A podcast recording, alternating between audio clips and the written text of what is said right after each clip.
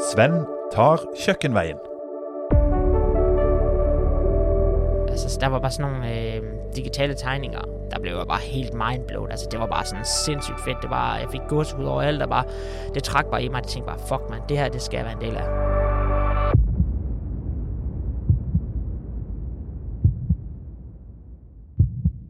Det sies at uh, bilder er best på radio. Akkurat i dette tilfellet så er jeg litt i tvil. For uh, selv om det har vært både skrevet og sagt mye om den restauranten jeg sitter i nå, så, så var det en helt spesiell opplevelse å komme inn og gå ned trappen under vann. Og i dag er det jo en helt fantastisk klar dag, har jeg fått vite eh, med tanke på utsikt. Uh, jeg sitter her eh, sammen med en øh, eh, kokk som er, er sjef på, på, restauranten, eller i hvert fall på kjøkkenet. Um, tidligere øh, har han jobba på restaurant Måltid. Jeg har vært på Henne Kirkeby kro, eh, for å nevne noe. og så kom denne forespørselen. Nikolai Elitsgaard, du er kjøkkensjef på Under. Hvordan, hvordan har det vært i forhold til hva du trodde? Øhm, um, nei, det var jo nok noe som uh, jeg troede jeg var godt forberedt, men det er ikke i det hele tatt. Det er jo, jeg tror ikke man kan være godt nok forberedt til en restaurant som på en måte får så, så meget mediedekning, og så bare det er så mye press på skuldrene egentlig før man åpner. Ja. Så det har jo vært helt uh, vanvittig. Men uh, jeg sidder her nå, og det, og det er veldig gøy, men det har vært sinnssykt lærerikt. Ja. Og det er også litt med alt det personale vi har, det kommer fra alle mulige steder i hele verden. Og forskjellige kulturer, og man skal liksom lære å takle et helt annet miljø. Vanligvis har jeg bare jobbet med Skandinavia på køkkenerne. En gang iblant kan der ha vært en fyr, du ved, fra Polen eller noe, men ellers kun Skandinavia. Og plutselig så står du i spidsen for Jeg styrer jo egentlig det, det meste her i restauranten sammen med daglig leder Stig, en av brødrene som eier restauranten. Mm -hmm. Og plutselig så står man i spidsen for ja, 35 ansatte og, og det, med forskjellige kulturer og baggrunne, og har oplevet litt av hvert. Så det har vært sådan en veldig tilvenning, at man måtte træde lidt mere varsom på nogle punkter, men så kunne man være lidt mere frem på på andre punkter, så ja. det var sådan lidt en balance, man måtte finde. Så det var, det var ikke... jeg absolut ikke klar til. Nej, det var ikke bare den uh, kjøkkenjobben. Plutselig var du en, en personalsjef for en hel gjeng. Ja, plutselig skulle man jo hjælpe dem med alt muligt, som man vanligvis ikke har skulle hjælpe nogen med i Norge, fordi der fungerer tingene bare. Du har en bankkonto, du har øh, styr på dine skattepapirer, ja. altså, øh, du har et sted at bo, øh, men pludselig så kommer der så mange folk, som ikke har nogen af de her ting, og trænger stort set hjælp til alt. Øh, men det har jo været sindssygt lærerigt, og øh, jeg tror også, det er en vigtig proces at have været igennem. Ja. Uh, før vi snakker om uh, den helt jeg må jo si, det, det, er en helt uvirkelig plass, dette her. Ja, den er jo det. Og det, det er jo liksom, som du selv sier, altså, billeder kan jo ikke gå opp egentlig for det å være her. Nei. Det, det er der også mange av gæsterne, der sier, så det, det er jeg jo veldig glad for, at det er liksom, du ser noen flotte bilder, men når du kommer ned i restauranten, så er det jo en helt annen atmosfære, du blir jo helt oppslugt. Ja. Uh, du vil jo bare, liksom man sier, følge lyset, her vil du bare følge vinduet og ned og kigge. Bare gå rett inn i havet, ja. Rett inn ja. i havet, ja. ja. Eh, hva tenkte du første gang du kom her? Ja, nej, første gang jeg var inde i restauranten, sådan, hvor den var under vand, der, var det jo, der måtte jeg jo kravle over en masse container sammen med, med Stigs bror Gøvde, som øh, også ejer restauranten, for at så komme over til vinduet, hvor man havde en meter bare, og man kunne stå mellem vinduet og så sådan en, en trævæg. Mm. Men der var det helt, der så vi vand i knæene også. Man havde fyldt restauranten med vand for at sænke den. Og det var så sindssygt. Altså, lige pludselig stod du bare og kiggede under vand, og det er noget, du vanligvis må dykke for i år. Ja. Så det var jo veldig specielt. Øh, men når restauranten så var bygget, og jeg husker første gang, øh, nu har jeg været med veldig længe, ikke? jeg har været med før restauranten på en måde. Øh, det var 100% sikkert, at restauranten skulle åbne. Men jeg husker første gang, at jeg stod inde i restauranten, hvor væggene var flotte, og det hele, vi havde akkurat vasket gulvet, alt var stort set klart, der manglede nogle lister rundt omkring og så skulle høre den øh, melodien, eller den, ja, den sangen på en måde, som vi har til restauranten. Der blev lavet en, komponeret en speciel melodi, øh, som spilles igennem hele kvelden. Og jeg husker første gang, jeg hørte den, der var det sådan helt, øh, der blev jeg sådan virkelig, øh, wow, mm. det er for vildt det her. Mm. Jeg vil tro det er ganske forskjellig fra det du har gjort før. Uh, fortell litt uh, om de, din, altså din karriere, din vei før du kom til, til Under. Ja, altså, nu husker jeg jo, jeg har så dårligt til at huske, hvornår det var, men jeg var jo blevet uddannet kok i 2008 eller 7, tror jeg. Jeg Ja. kan ikke helt huske det. Ja. Fra et meget klassisk sted, der hed Brøndums Hotel, øh, hvor det var meget suppesteg og is, men vi havde sådan syv retter, så det var ligesom den, som jeg på en måde synes var gøs. Når vi solgte den, så var det vældig fedt, for det var lidt mere med, med pincet, og tingene skulle ligesom være den rigtige størrelse. Altså, tingene skulle være snorlige og skarpt, øh, hvis du forstår, hvad jeg mener. Mm. Altså, tingene skulle være flot og smukt, mens den vanlige la carte det var mere, mere sådan, det skulle bare pumpes ud af mad. Vi havde mange gæster. Mm. Og der husker jeg faktisk, at en souschef, han spurgte mig øh, på et tidspunkt, hvad, eller, hvad ligesom min drøm var, og, og min mål med den her uddannelse. Og jeg får Frederikshavn og knas tør, og så jeg bare sagde, nej, jeg skulle bare have en uddannelse. Og det var han jo ikke overhovedet fornøjet med. Så der måtte jeg bare hi- hurtigt hive mig rundt, og så bare komme på et nyt svar, så sagde jeg bare, "Nå, men så vil jeg bare øh, være den bedste, eller altid kunne bed- forbedre mig. Mm. Og det likte han bedre. Mm. Og siden den dag, det, det er jo en ting, jeg tænker på fortæl. Det er jo mange, mange år siden. Og det er ligesom... Han har hjulpet mig lidt med at så finde min vej. Fordi jeg havde mere lyst til at så jobbe med lidt finere mad. Så efter læretiden, så var jeg på et sted i, i et år, som hed Bryghuset Vendia i Jørgen. Hvor det ligesom, øh, det var en brasserie, og så var der også en fine dining øh, afdeling der, restaurant. Hvor alt kom fra samme køkken, så det var jo sådan lidt, det kunne være lidt rodet det også, men det var ligesom den fine dining, der var åben torsdag, fredag og lørdag, som mm. var tingene, som jeg på en måde brændt for. Og der var det... Så tog jeg ud og rejse i 4-5 måneder med en rygsæk, og så da jeg kom hjem, så havde jeg ikke noget job, og så ringede øh, så ham, der var køkkenchef på Henne Kirkeby Kro dengang, for at høre, om jeg havde lyst til at så komme og være, være der ligesom. Og det havde jeg jo lyst til. Det var jo en anerkendt restaurant, øh, som jobbede med lokale råvarer. Øhm, dengang forstod jeg ikke så godt lokale råvarer egentlig, som det jeg gør i dag. Mm. Øh, fordi vi fik altid varer fra Paris også, på de to andre restauranter, jeg var. Kjempelokalt. Mm. Mm. Øh, vældig lokalt. Øh, men det var det, der var det bedste, man fik ikke på det tidspunkt, troede man. Øh, men så kom jeg til i KB Kro og begyndte at lo- jobbe med lokale råvarer. Vi havde øh, en lille grøntsagshave og sådan nogle ting. Nu er det jo vildt, det de får til hen i KB Kro, og det var slet ikke øh, på, på nogen måde sådan, som det er var der, øh, som det er nu. Nu er det jo helt, øh, nu har de jo to stjerner og, og bruger deres have rigtig mye. Øh, men det åbnede ligesom øjnene lidt for mig, og efter to år der, så fik jeg en kammerat, jeg jobbede med der, øh, tilbud om at komme til Norge, og så tænkte jeg, hvad fanden, jeg kunne jo drage med, tjene nogle penge, og komme ud og rejse igen, måske se lidt af verden. Jeg havde vældig lyst til at tage den øh, mongolianske, øh, hvad hedder den, transsibiriske jernbane Ja, ja, igennem Mong- Mongoliet der. Ja. Øh, men jeg fandt ud af, at øl er dyrt den år, og der blev ikke sparet så mye. Nej. øhm, øh, så jeg var, ind, var på måltid i en 5-6 år, tror jeg. Det første år sammen med ham, min kammerat, øh, han sluttede efter et år cirka. Og der var jeg på en måde, som han sagde, ham der var daglig leder dengang, at jeg var det tynde, det tynde øl, som bare kom med. Ja. Men Ja. jeg endte jo med at så tage over køkkenet der, og så øhm, fik bygget restauranten op til det renommé, som det jo på en måde fik. Og jeg, det første i efterkant, jeg har tænkt over, hvor godt renommé en restaurant havde. Det tænkte jeg ikke så meget på på det tidspunkt. Der ville jeg bare lave noget god mad, og, og så blev jeg mere og mere kendt med lokale leverandører og producenter.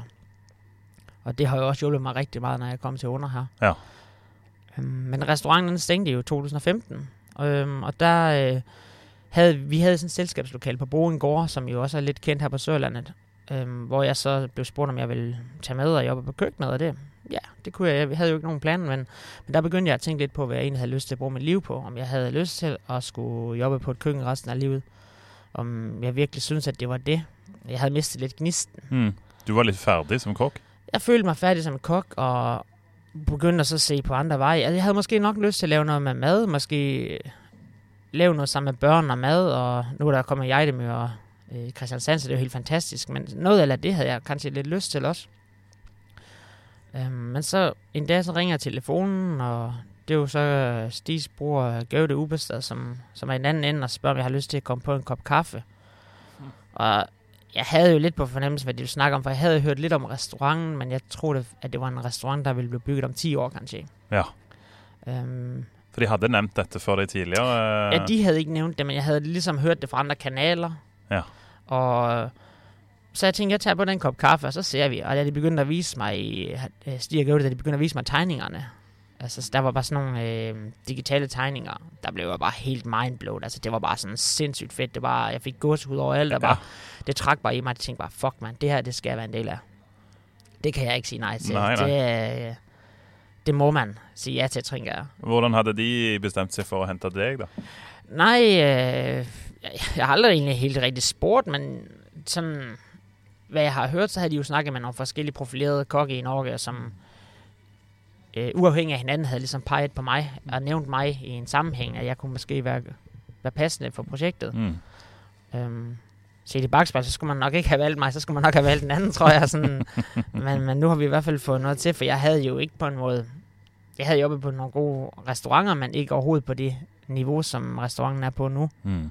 Øh, så det har jo været, også igen, der har det været en bræt læringsskole for mig. Og dette lokalet fra, fra tegnebrettet og til der det står i dag, er jo blitt, som du sier, omtalt i, i presse over, over hele verden. Ehm, og det er der en grunn til. Uh, hvordan er det å Altså fra dag til dag, syns du det er annerledes? Glemmer du litt at du er under vann og jobber her? Er det som å jobbe på et hvilket som helst kjøkken? Er det spesielt i forhold til ja, omgivelsene? Hva tenker du der?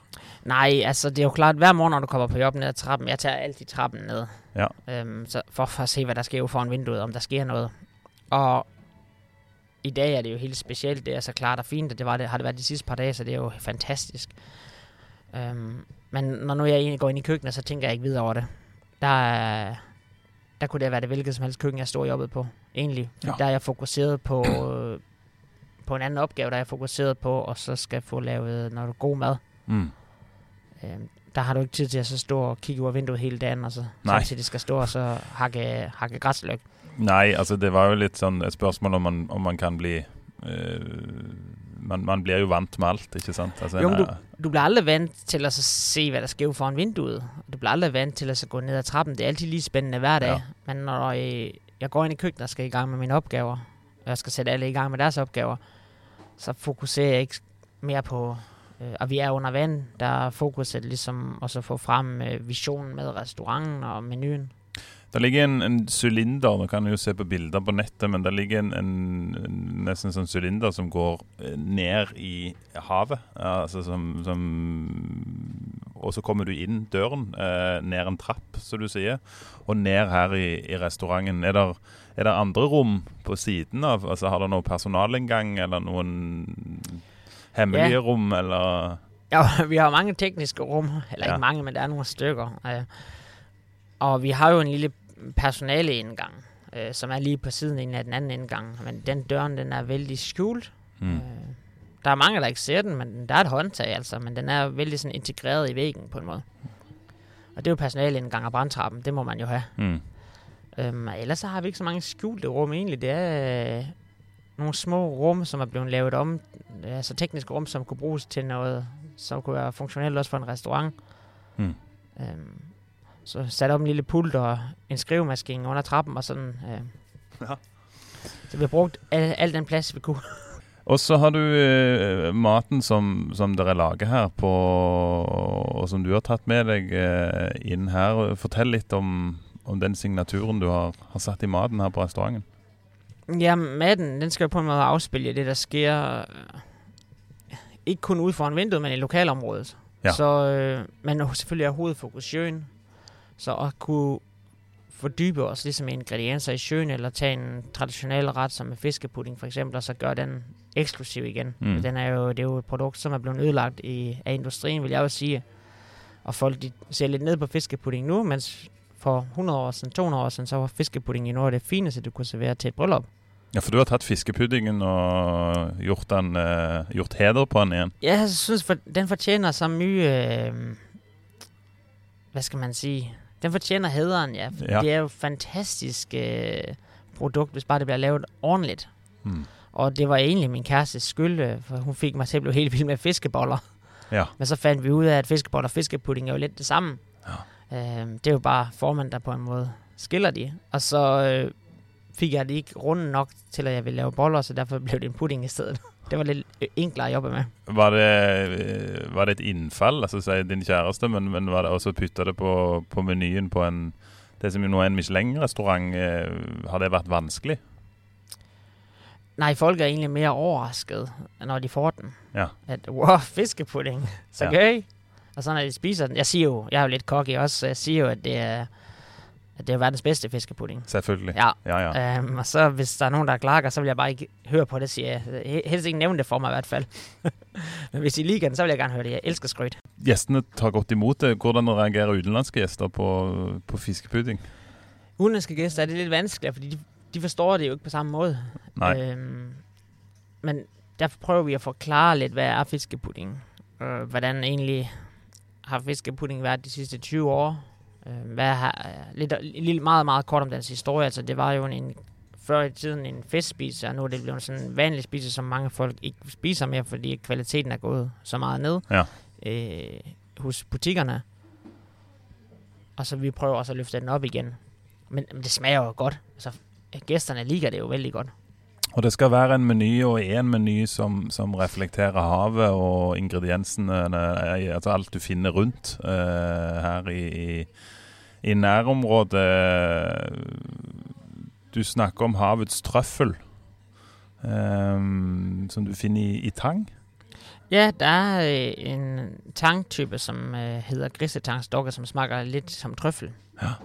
Øh, og det har vi jo brugt vældig mye. Og det, bruger, det bruger vi, har vi altid haft på menuen egentlig. Og det er jo det, som er lidt specielt. Altså nu er den jo bedre kendt blandt folk, men for nogle år siden, der var den jo slet ikke kendt i det hele taget. Nej. Øh, der var ingen, der vidste, hvad det var egentlig. Øhm, og det er ligesom en vældig spændende ingrediens, øhm, fordi du finder den stort set overalt fra, øh, fra Mandal og så vestover her i Norge.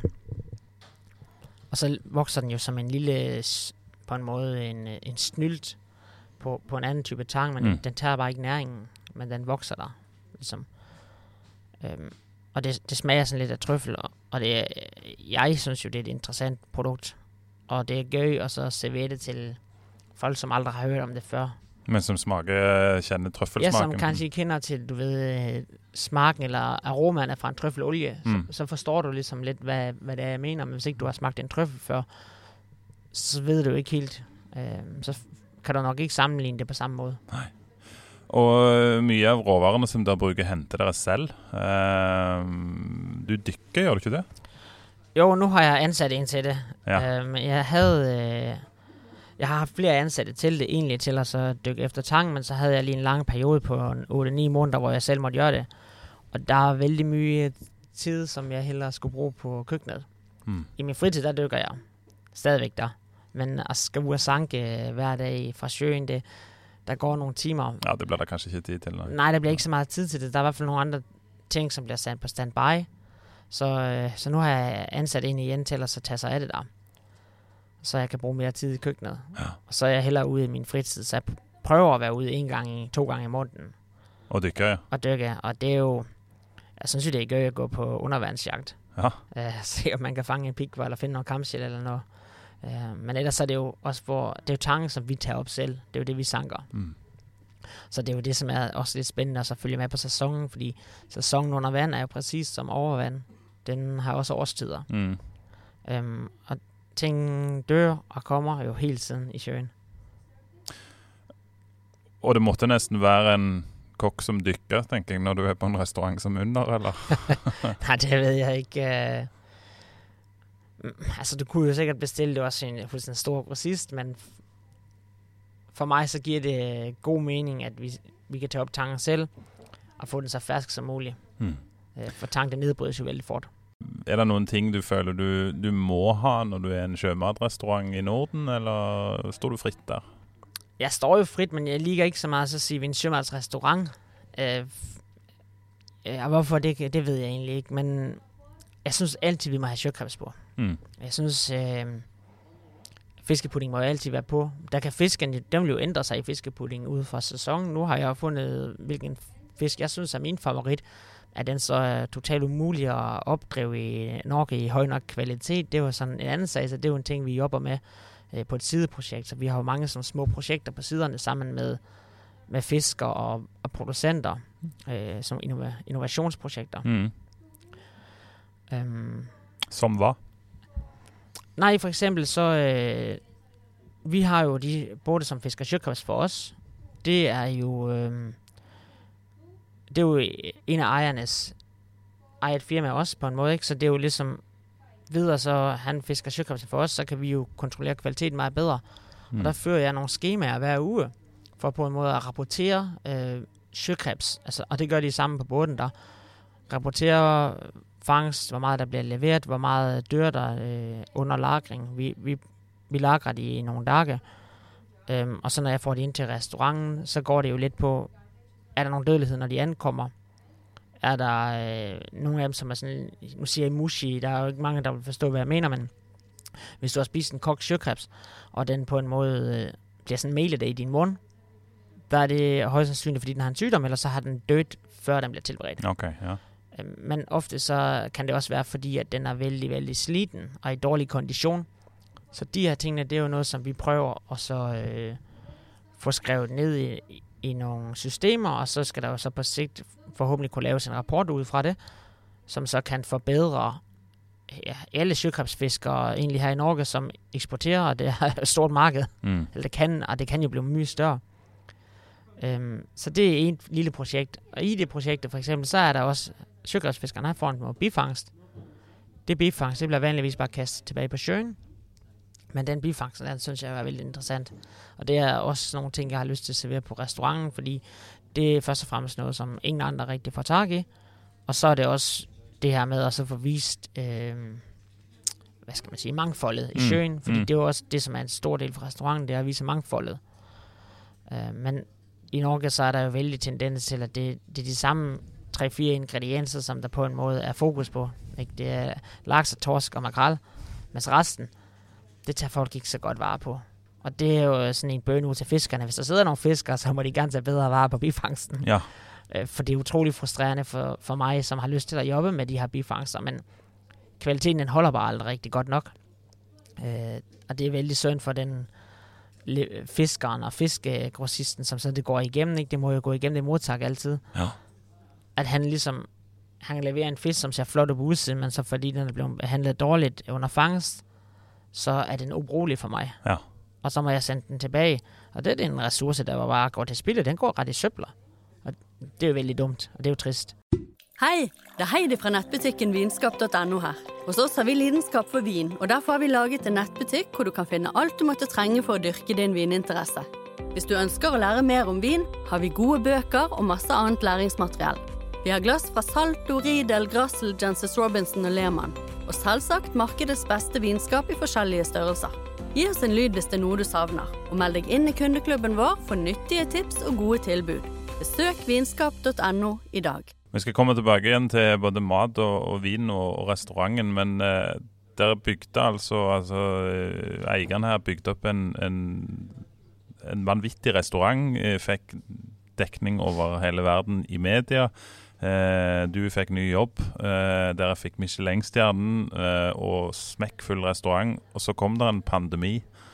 Eh, hvordan hadde dere det da? Hvordan hadde du det da? Altså, hva, hva, hva gjorde dere da, når, når ting stengte ned? Ej, nu får jeg lidt øh, frysninger. Vi sad akkurat ved det bord her, og så pressemeddelelsen der, når hun gik ud og så sagde, nu stænger vi Norge. Ja. Øh, og det var vel en torsdag, tror jeg. Mm. Og hun sagde vel, at vi stænger Norge fra efter helgen ja, det stemmer det. Ja, men vi valgte faktisk, øh, vi havde jo lidt set, hvor vej det gik rundt omkring i verden. Vi har jo folk fra hele verden, der jobber her i restauranten, og hørt, hvordan det gik i Italien, og sådan. Så vi så jo lidt, hvor vej det kunne gå. Men da Erna, hun kommer ud med, med den udtalelse, at nu skal vi stænge Norge ned, der samlede vi, øh, øh, vi egentlig alt personale. Og så satte vi rundt et bord lidt længere ned. øhm, og så spurgte, så spurgte vi ligesom alt personale, okay, hvad tænker I? Er I trygge ved, at vi skal holde åben? Der havde vi jo gået med masker og spritet af og alt sådan noget drit og lort. Mm. Øhm, og der var det egentlig et øh, demokrati, og flertallet, de, havde, de følte sig ikke trygge. Så vi blev enige om at så stænge på dagen. Vi havde kommet ind på morgenen og begyndt at gøre klar. Så der var nogle, øh, nogle kokker og servitører, der fik noget rigtig god aftensmad den dag. Mm.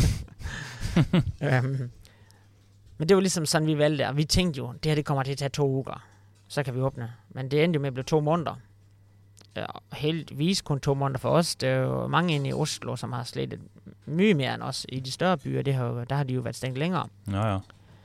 Øhm, men da vi fik lov til at åbne igen efter to måneder, der var det sådan lidt specielt. Det var lidt, altså sådan, det var næsten som en ny restaurant, der skulle åbne.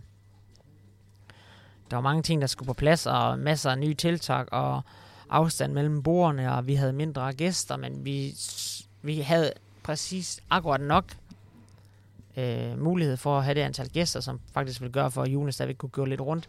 Og så var det også lidt for, at vi har folk fra hele verden, og hvis de rejser hjem, så skal vi jo finde nyt personale. Mm. Så for at holde lidt på personale, så øh, måtte vi jo prøve at få åbnet igen, når vi havde mulighed for det. Sådan så de ikke bare sad derhjemme og Akkurat nå er det jo eh, omtrent ikke bord å oppdrive fram til januar. Eh, hvordan var det når, når pandemien eh, kom? Var det mye tomme bord, eller? Øhm, altså sådan som jeg husker det, da vi åbnede op igen, øh, og der var det jo kun norske gæster. Der var jo s- smæk på, fuld smæk. Mm. Altså helt fyldt. Altså det antal gæster, vi havde plads til. Og det har vi egentlig haft et jævnt tryk igennem hele, hele pandemien. Det er så klart, februar, øh, slutningen af januar, starten af marts, det er jo altid vanskeligt for alle. Specielt når ikke vi kunne få de udenlandske gæster øh, onsdag og torsdag, som vi helst ville have. Mm. Så der var det jo sådan lidt... Altså alle bordene var fyldt, men vi havde kanskje ikke øh, de 40 gæster, som på en måde er det antal gæster, vi helst skal have. Øh, vi- havde kanskje 20 eller 30 gæster. Øh, men det var mange tomandsbord der. Mm. Du kunne jo heller ikke være mere end fire personer. Det, nej, seks personer max, man kunne være der. Ja, jeg husker ikke. Du det ser var- hvor fort det går til Ja, det, det var noget glemme. sådan. Ja. Øh, seks personer tror jeg var max, og ikke fra samme husstand. Så det var mange toerbord. Ja. Men til helgerne, der var det jo... Der var der, Ja, det var, må ha vært Fylling, ja. noen vanvittige ting å sette seg inn i, med hvem er fra hvilken husstand, og hvor mange meter, og hvem er i slekt med hvem, og Ja, det var helt, øh, helt katastrof, som ham, min spanske servitør, han siger. okay. katastrof. katastrofe. Øh, så er det jo øh, øh, Ja, altså med, med personale fra hele verden eh, Ble folk igjen her? Reiste de hjem? Altså, hvordan gjorde dere det?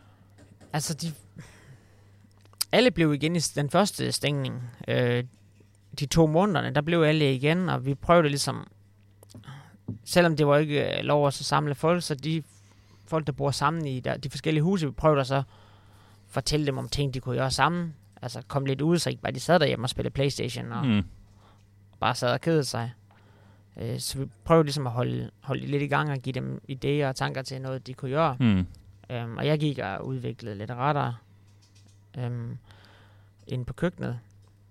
Så man prøvede ligesom at holde sig lidt i gang, så du ikke bare gik helt i stå. Øhm, så vi klarede egentlig at holde på alle personale, men i efterkant, øhm, så har det været vanskeligt for meget af det personale her, som ikke rigtig har kunne rejse, fordi der har jo været de her rejserestriktioner, Mm. og skulle folk rejse hjem og besøge... Øh, Så må de være vekk en måned? Ja, ja, så må du være væk en måned. Ikke? Altså, De skal karantæne først i det land, de kommer til. Og så skal de karantæne igen, når de kommer tilbage. Så det var, det var lidt vanskeligt, og, og det har vi mistet meget personale på.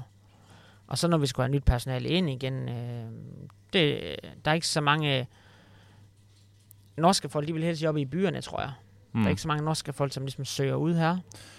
Så Det- vi er jo vældig afhængige af udenlandsk arbejdskraft. Og der må jeg bare sige, at UDI, de har bare svigtet totalt på den fronten. Mm. For at skulle få ind nyt personale, det var jo stort set umuligt. Hmm. Og vi har, vi har slåst og slåst og slåst for at så få folk ind, og det har været, det har været lidt surt, synes jeg, når nu at, øh, at alt andet har fungeret så godt under hele pandemien og nedstængninger og så videre, synes jeg. Jeg synes, Norge har, det har taklet det super godt. Mm. Mens UDI, det har bare haltet fuldstændig. Hmm. Og det synes jeg er synd. For det var litt det spørsmålet jeg skulle komme inn på. At eh, jeg har ikke inntrykk egentlig av at det er vanskelig med å få tak i personale her. Altså Du må til utlandet, men, men eh, folk har lyst til å komme her og bo og jobbe. Ja, udenlandske har vældig lyst. Altså, også nogle få norske, men det er ikke så mye. Øh, det er jo for, folk, de vil helst være i byerne, eller du skal, du skal være glad i naturen for at bo herude, fordi Mm. der er hos Bangrej, der er jo ikke mye. øh, men, men ellers så er det jo... Altså, vi får jo ansøgninger hele tiden. Øh, på, mest på kokke, der er, men også servitører. Og, øhm, og det er ligesom, hvis jeg lige går ud på Instagram, okay, nu har jeg en, øh, en ledig stilling som kok, så får jeg jo øh, 100 ansøgninger på to dage. Ja. Altså, det er jo, springer jo helt i luften. Så jeg prøver ikke at gøre det. Vi prøver at, at så ansætte folk igennem øh, venner og bekendte. For å få de, eh, ja, de, beste ansatte. Ja, så kender man lidt til folkene, før de kommer. Det er vanligt, at man ligesom er på prøve i et par dage på en restaurant. Og, og hvis du skal flyve fra Peru for at komme på prøve, Mm. og det et stykke arbejde, du må gøre i forkant for at Mhm. få vise som og drit og lort, det, det, fungerer jo ikke sådan. Nei, så Det, det kan man jo ikke. kanskje òg tro at når en er en sånn restaurant som her, der det, det må jo se veldig forgylt ut på Instagram eh, kontra det å faktisk komme til Lindesnes.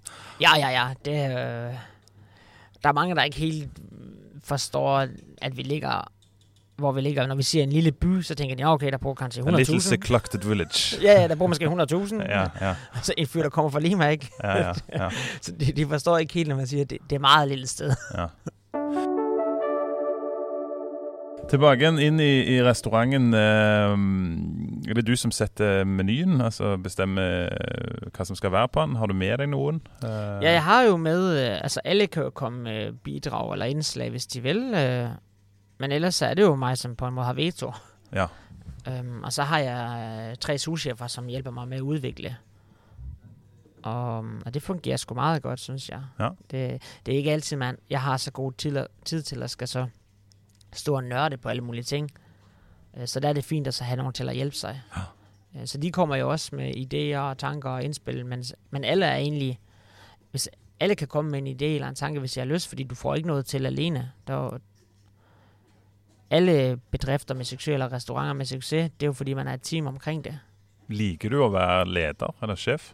Nogle gange gør jeg sgu ikke. men for det meste, så er det jo gøy. Mm. Øhm, men det er jo ikke altid, det er lige gøy. Øh, Der er jo mange problemstillinger, man må løse. Hva er det kjekkeste i løpet av en arbeidsdag? Det er, når gæsterne de kommer. Det er, når, når servicen den begynder, og vi skal til at så servere til gæsterne. Det er det, jeg synes er gøy. Ja. Jeg synes ikke, det er så gøy at så stå og lave forberedelserne. Prepping ikke Ja, det er kedeligt, synes jeg. Ja, Øh, Men når gæsterne kommer, det, det er gøy. Det er fedt. Da er det bedre å ha noen som jobber for seg mens du sitter og drikker kaffe. ja, akkurat i det. Ja, for det er ikke sånn hver dag. Nej, desværre, jeg skulle ønske det. Ja. altså ute her i, eh, i salen, eh, der er jo det er jo et trebygg, dette her. eh, med, med tremøbler, og så er det jo dette vanvittige maleriet rett ute i sjøen. Altså glasset ute i sjøen. Eh, hvordan fungerer en, eh, en helt vanlig kveld? Altså hva går der igjennom? Hvordan fortoner det seg? Spiller dere noe musikk her, f.eks.? Eller Ja, vi har jo den melodien, som jeg snakket om, øh, som er laget av Myrold, øh, Ja. som er et lokalt øh, band fra Farsund. Så den bliver altid sat på, før gæsterne kommer. Og så når gæsterne ankommer, så kommer de jo, bliver de jo taget imod af en, en vært, eller en host, som vi jo kalder det, op i øh, indgangen, så får taget jakken og sikret sig, hvilken bord det er, som kommer. Der er jo nogle gange nogen, der prøver sig, som ikke har reservation. Ja. Så vi sikrer os, at vi får de, de Der rigtige er det, gæster, de faktisk. bare- ja. ja. det sker nogle gange, Ja. ja. specielt på sommeren. Um, men vi har jo vi har jo altid fuldt. Vi har ikke, du kan ikke komme på døren og så Walk tro- in på nej, inderen, det, det fungerer jo ikke. Nej. Um, men så tager vi imod gæsternes jakker og hænger de op, og så tager gæsterne ned på mezzaninen, altså det her niveauet, som er lige mellem indgangen og så restauranten.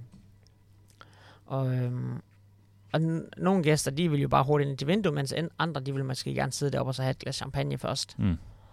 Øhm, og så gør vi det lidt, som de har lyst, og lidt hvordan det passer med, med, med servicen. Vi har jo gæster, der skal komme på et bestemt tidspunkt, for at vi skal kunne levere den servicen, vi har lyst til, og på det niveau. Og der er det jo sådan, det er maks tre brugere, der kan komme hver halve time og, og dele ud på 12 gæster der. Mm. Øhm, så tager vi gæsterne ned her og fortæller det lidt om, hvad skal de igennem i løbet af i kveld. Øhm, en sommelier går ned og så snakker med dem omkring, hvilke drikkevarer de ønsker, om de skal have, ønsker vinmenu eller juicemenuen, eller om de ønsker at købe vinflaske, eller om de ønsker øl, eller hvad de ligesom ønsker, og så have til maten. Og så sætter vi stille og roligt i gang med de første serveringer egentlig, Mm. øh, som så går til øh, et glas champagne for eksempel, eller en gin tonic eller noget. Det må være den eneste restauranten i verden der eh, stolene er vridd ut mot vinduet. Altså Vanligvis ville du vel sette ryggen mot, eh, mot veggen, altså som du Ja. kan se ut. Eh, men alle, altså alle stolene er vendt mot, mot vinduet her. Um, det er fint. Det synes jeg også. Vinen som er her, um, hvem jobber gjennom den, eller hva, hva er tanken der? Jamen, vinen den er, har vi jo en head sommelier, øh, som står for det. Er, det er en dansker, som hedder Tim. Mm. Og det er jo på en måde hans filosofi, som, øh, som genspejler sig der, men hans filosofi må jo på en måde også lidt passe sammen med mine værdier og restaurantens værdier. Øh, så, så Tim han er øh, vældig optaget af biodynamisk vin, eller vin fra små producenter forskellige steder rundt omkring i verden. Hovedsageligt i Europa der. Øhm, så det er jo vældig spændende vin, som måske noget af vinen, øh, det er jo ikke kun vin heller, vi har også sakke og sider. Øh, det er mere sådan en, øh, hvad skal man sige det, alkoholdrikkemenu i stedet for kun Mm. vinmenu for eksempel. Mm. Øhm, så det er jo... Øh, det er jo meget små producenter, som gør tingene ordentligt. Ligesom vi gerne vil have en, øh, en grøntsagsmand her, skal tage vare på sine grøntsager. Så det her vinbønder, der tager vare på deres druer, Mm. og, og ligesom har fuld kontrol under hele bryggeprocessen. Det er ikke stor industri øh, øh, vin, som det vi har her på en måde. Det er meget sådan specielt udvalgte viner. Er det noe mat dere har som er vanskelig å pare? Altså som eh, har distinkte smaker som kan være vanskelig? Ja, men det kan også det kan godt være fordi, at det er vanskeligt at så øh, parre det, parre det ligesom sammen med en vin, som gæsten også vil sætte pris på. Ja. Så derfor så har vi noget vin på menuen, som er måske ikke lige den type vin, du vil åbne en, øh, en lørdag på terrassen, når du skal sidde og hygge dig. Nej. Øh, men det er en vin, du må have mad til. Fordi det er så specielt, eller der er så mye syre. Øhm, og det er jo sådan lidt gør også, fordi jeg plejer, der vil Tim jo gerne, at vi siger til gæsterne, at prøv at smage på vinen først. Den er en lille tanke omkring den. Og så smag den, efter du har smagt på maden, og så prøv også at se, ja. hvad der egentlig sker. Ja, for der sker jo utrolig meget, Hvorfor den vinen er valgt, ja. hvorfor den vin er Mm. valgt, ja. Etter Michelin-stjernen kom, eh, føler du at det er skjedd forandringer med restauranten, eller hvordan har det påvirket dere? Øhm, ja, altså det, vi får sikkert nogle ansøgninger fra nogen, som ikke ville have fået ansøgninger for sådan rent jobmæssigt. Mm. Jamen, man, vi fik en stjerne. Øh, og det er jo nok også, jeg tror også, den stjerne, den hjælper os med at så komme igennem den corona. Jeg tror måske ikke, vi havde haft det samme tryk af norske gæster, hvis ikke vi havde fået en stjerne. Nej. Vi var på manges bucketliste. Selvfølgelig var vi det. Øh, men prisen var jo høj. Og ved at få en stjerne, så faktisk retfærdiggør vi prisen. Mm. Synes jeg. Mm. Og det tror jeg også, folk de måske så. Vi har mange gæster, som kom og tænkte, okay, det er det, vi kan ikke rejse til Costa del Sol nu, øh, så nu tager vi på under. Mm. Once in a lifetime, så har vi prøvet der, been there, done that. Men når de er færdige med at spise, og så er det sådan lidt, vi troede, det skulle være once in a lifetime, men vi, vi kommer igen. Mm. Så vi har ligesom på en måde fået åbnet, jeg ved ikke, om man kan sige et nyt marked, men vi har i hvert fald fået øjnene op for nogle folk, som kanskje vanligvis ikke ville have gået på en sådan type restaurant. Øh, Men hellere have siddet nede på Costa del Sol og drukket cerveza og sangria. Grønn paraplydrink. Præcis. Ja, ja. Så, så det er jo fantastisk, at Ja. man på en måde øh, kan have den indvirkning på folk. Ja, Det er det veldig mange restauranter. Deriblant Noma har jo sagt det, at hvordan de åpna øynene for danskene på, på sin restaurant. eh, Mange av de norske restaurantene, akkurat det du forteller her, eh, det er jo nesten noe positivt som er kommet ut av en sånn unntakstilstand som har vært igjennom. Det er jo kæmpe positivt, og jeg tror også, det vil bidrage med at generere øh, mere turisme i eget land. Ja. Øh, I tillæg til alle de her attraktioner, der er rundt omkring selvfølgelig. Men at folk måske, øh, så har de spist på under, og så, okay, hvad har vi ellers? Okay, oppe i, øh, øh, oppe i Bergen, der ligger der en restaurant. Øh, så kan vi gå og spise der. Samtidig med det, så kan vi jo få taget de der gondoler, eller hvad det er, op på det der toppen af det fjæle, sukkertoppen, ja. eller hvad den hedder, og så Ja. stå og kigge ud. Så jeg tror måske, det kan åbne lidt øjnene for, for nordmænd også generelt, at det er jo et flot land. Hvordan var det rent personlig å, å få en Michelin-stjerne i en, skal jeg si, en fjerde i hatten med en stjerne i hatten? Var det, hvordan opplevdes det? Ej, det var jo helt sindssygt. Øh, altså, det var selvfølgelig også derfor, jeg blev så betaget av restauranten. Jeg havde så lyst til at være med. Det var fordi, at øh, Gauda og Stig, de jo sagde, at en af ligesom, målene, det skulle også være at få en Michelin-stjerne. Og så det var også ligesom det, der givet mig lidt op. Og at vi så, det har jo altid været en drøm for mig at få min egen Michelin-stjerne. Mm. Og, og vi får en stjerne efter 10 måneder. Det er jo helt åndssvagt. Det er jo sindssygt at Ja, det kom fort. Det kom fort. vældig flot. Mm. Øhm, så, så det er jo, øh, for mig så blev det jo sådan vældig overvældende øh, og, og stort. Er det noen framtidsplan for, for Under? Altså, nå er restauranten åpna, den er smekkfull, den har fått Michelin-stjerne. Eh, En skal hele veien ha noe å strekke seg etter. Du hadde han læremesteren som spurte hvor du ville hen. Hva, hva tenker du om Under? Nej, altså man skal jo... Hvis ikke man har et mål, så går man i stå, og den dag jeg ikke har et mål længere for restauranten, der er der ingen vits i, at jeg skal være her, der er der en anden, der må tage over. Mm. Øhm, det er sådan min holdning til det. Dem, der skal være her, det skal være folk, der har lyst til at udvikle restauranten hele tiden, og se fremad, og man skal blive bedre og bedre og opnå mål, som man sætter sig. Og en af mine store mål og ambitioner, det er jo, at vi får mere ind af råvarer, som er helt ubrugt, og vi får mulighed for at snakke om det og kommunicere det ud til gæster eller folk, som følger os på Instagram, eller hvad fanden ved jeg, men for at vise, at i søen, så er der mere end bare de her tre typer fisk og, Mm. og, og nogle kamskjell og østers. Mm. Øhm, det er vældig vigtigt for mig. Det er en af mine store ambitioner, og noget af det, jeg brænder for. Og det er også derfor, øh, jeg har været vældig optaget af tang de sidste øh, 8-9 år. Øhm, og det bliver bare mere og mere med den her restaurant, og når jeg endelig har fået en, der kan sanke for mig, så, så er det ligesom, du kan pludselig, du har nogle, nogle flere muligheder. Du forteller om, eh, om gjester som kommer inn og bare vil ha bord på sommeren. Eh, er det noen kvelder du kommer på der enten for personalet eller gjestene at det har skjedd ting som kanskje ikke helt har vært etter planen? Ja, altså der har jo sket det, der sker jo mærkelige ting en gang iblandt. Det gør jo det. Det er jo en restaurant. Øh. Jo, jo, nettopp. Er det noe du kan snakke høyt om òg? Nej, det er jo noget, jeg har lyst til at nævne, men jeg har ikke lyst til, det rigtigt skal siges. Ja. Øh, men vi måtte jo kaste ud en gæst faktisk en gang. Ja. Fordi han hoppede ud foran vinduet Oj. uden tøj på, og der kastede vi ham ud. så fik han, da han ville ind igen, så fik han bare sin jakke, og så tak for i kveld. Ja. Det, set i bagspejlet, så... Hvis det ikke havde været min egen restaurant, så havde det været gøy. Ja, ja. Når du ikke er kokk når du er hjemme, og øh, hva gjør Nikolai da? Altså, er du Går du i naturen? Det må du nødvendigvis gjøre når du bor her. Ja, ja, jeg bor jo i Mandal der, men det er jo heller ikke så stor en by. så det, lige nu for tiden, så er det jo forfærdeligt sopår, som ellers så ville jeg nok have været ude og plukke noget mere sop. Men øh, nu der bruger jeg fridagene på at så fiske hummer. Ja. Øhm, så det er tidligt op, ud med svigerfar i båden. Tjekke tegnerne, sætte ud tegnerne.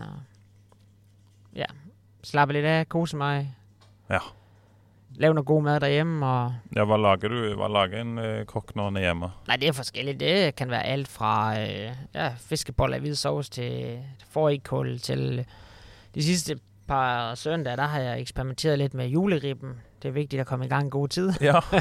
Men hvilken type gris jeg har lyst til at skal have, og hvilken, øh, hvor lang tid jeg vil lagre den. Nettopp. Øh, sådan tør, tørmåne øh, ribben, før den skal spises. Er det noe julepreg på menyen her noen gang? På nej, Under? nej, det er der ikke. Nej. Det, er- det er der ikke, faktisk. Så det er ikke noe sånn eh, Det har ikke noe sesong eh, Altså selvfølgelig med råvarene, men, men det er ikke noe sånn bestemt sesongtema på Nej, vi følger sæsonen sådan, som den er, og sådan som naturens gang nu går, men så, øh, hvad skal man sige, manipulerer vi også med sæsonerne, fordi vi jo sylter og fermenterer vældig mye for at have, så vi har jo et kølelager med sikkert 2-3 ton med mat. mm. Øhm, noget af det skal bruges først om to år, noget skal bruges i år, noget skal bruges måske om tre år.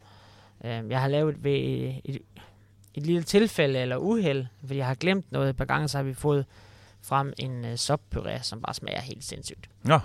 Og det var, vi fik en masse sop, Øh, så tænker jeg, dem kan vi, vi sylter halvparten, og vi fermenterer halvparten. Og så glemte vi jo lidt at få det brugt, så efter 6 måneder, så fandt vi det øh, ind på det her lager, som vi har nu, har vi systematiseret det hele, så alt er skrevet op med batchnummer og dato, og hvad det er, og hvad er der i, og regnet ud priserne, men i starten, der var det jo bare for at fylde noget op, og så en finger i luften, og så koster det cirka det. Men Ja. nu er det vældig sådan systematisk og ordentligt, der så jeg altid ved, hvad vi har, Mm. hvor meget vi har, og hvilken årstal det er lavet, og ved dato også faktisk. Øh, men der, da vi tog ud de her sop, så var det sådan, det var vældig øh, sådan træls konsistens. Øh, det var ikke behageligt, synes jeg. Og så havde jeg at kaste ting, og der var jo også nogle kilo. Og så tænkte jeg, okay, fuck det, så prøver vi at lave en puré på det. Og så tilsætter vi lidt af lidt tang, og vi tilsætter lidt af sådan noget... Øh, vi laver sådan noget, der hedder koji, som er sådan en bakteriekultur fra Japan egentlig, som du tilsætter øh, Mm. ja, korn eller ris. Mm. Det er det, du bruger til sake og marin og sådan nogle ting. Og så øh, inficerer vi ligesom det med den koji, og så bliver det, så får det sådan en helt speciel sød, sødlig smag. Lidt af det i, og så en saltmængde, sådan, så vi undgår øh, E. coli-bakterier. Det, så der, der var vi over på en bestemt saltmængde, ikke, for at lagre det. Og så lagrede vi det på 60 grader, og så tænker jeg en måned, cirka. Og så, øh, der sker mye på en måned. Øh, så jeg glemmer det jo. Og så var der en kok, der fandt efter et halvt år igen. Og der havde det jo langt i et år. Og det smagte jo fantastisk. Det var et uhell. at Det var et uheld, ja.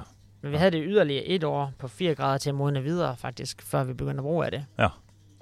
Øh, vi siger til gæsterne, at den er et år, men den er egentlig to år. Ja, så den brukes i dag i, eh, i menyen. Ja, den til. Nu er vi snart tom, øh, så der bliver det, kommer vi til at bruge øh, den, som vi så lavede i 14, som er et år gammel. Ja. Men ellers så har vi brugt, bruger vi den nu, ja. Dette tror jeg er av alle intervjuene jeg har gjort, det vanskeligste å konsentrere seg. For det, til stadighet her så er det altså fisk, og plutselig er det en sjøstjerne som limer seg inn til vinduet. Her kunne jeg her kunne jeg sittet nesten hver dag, tror jeg. Ja, det er du velkommen. Ja. Hvis bare du er ude klokken 6, når gæsterne kommer, så er det bra. Ikke hive av meg klærne og hoppe utfor, kanskje. Nej, helst undgå det. Nei. Nikolai, det har vært veldig trivelig. Eh, Takk for praten. Selv tak. Du har hørt Sven tar kjøkkenveien.